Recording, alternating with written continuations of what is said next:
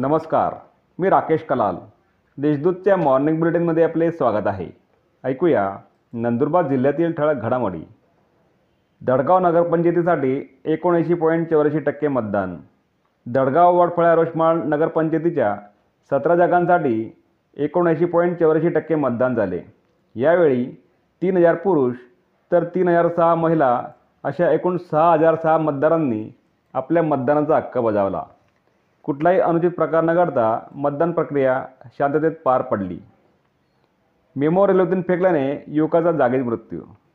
महिलेची छेड काढणाऱ्यास समजवण्याचा राग आल्याने एकाने लात मारून धावत्या नंदुरबार सुरत मेमो रेल्वेतून अल्पवयीन युवकास फेकून दिल्याने त्याच्या जागीच मृत्यू झाल्याची घटना चिंचपाडा तालुका नवापूरजवळ घडली. तसेच दुसऱ्या युवकास देखील फेकण्याचा प्रयत्न करण्यात आला.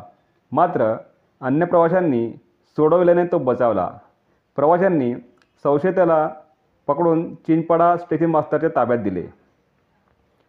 तळोदा येथे वन अतिक्रमितांचा उपविभागीय कार्यालयावर मोर्चा.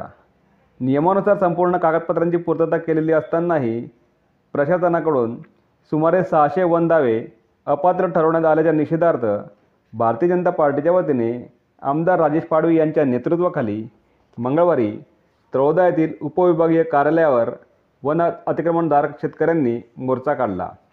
अतिक्रमितधारक शेतकऱ्यांना अपात्रतेबाबत बजावलेल्या नोटिसा मागे घेऊन पुन्हा कागदपत्रांची संधी देण्याचे आश्वासन दिल्यानंतर आंदोलन मागे घेण्यात आले. तळोदा येथे कोरोना योद्ध्यांचा सन्मान.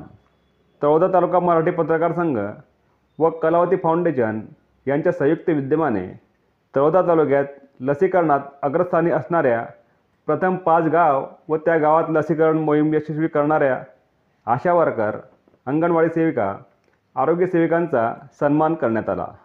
या सन्मानाने त्यांचे डोळे पाणावले. परिवर्धा येथे अठ्ठावन्न एकरातील उसाला माथे फिरूंनी लावली आग. परिवर्धा तालुका शहादा येथे अज्ञात माथेफिरूंनी मध्यरात्रीच्या सुमारास दहा शेतकऱ्यांच्या शेतातील तब्बल अठ्ठावन्न एकरातील उसाला आग लावून लाखो रुपयांचे नुकसान केले. या घटनेमुळे शेतकऱ्यांमध्ये घबराटीचे वातावरण पसरले आहे. या होत्या आजच्या ठळक घडामोडी.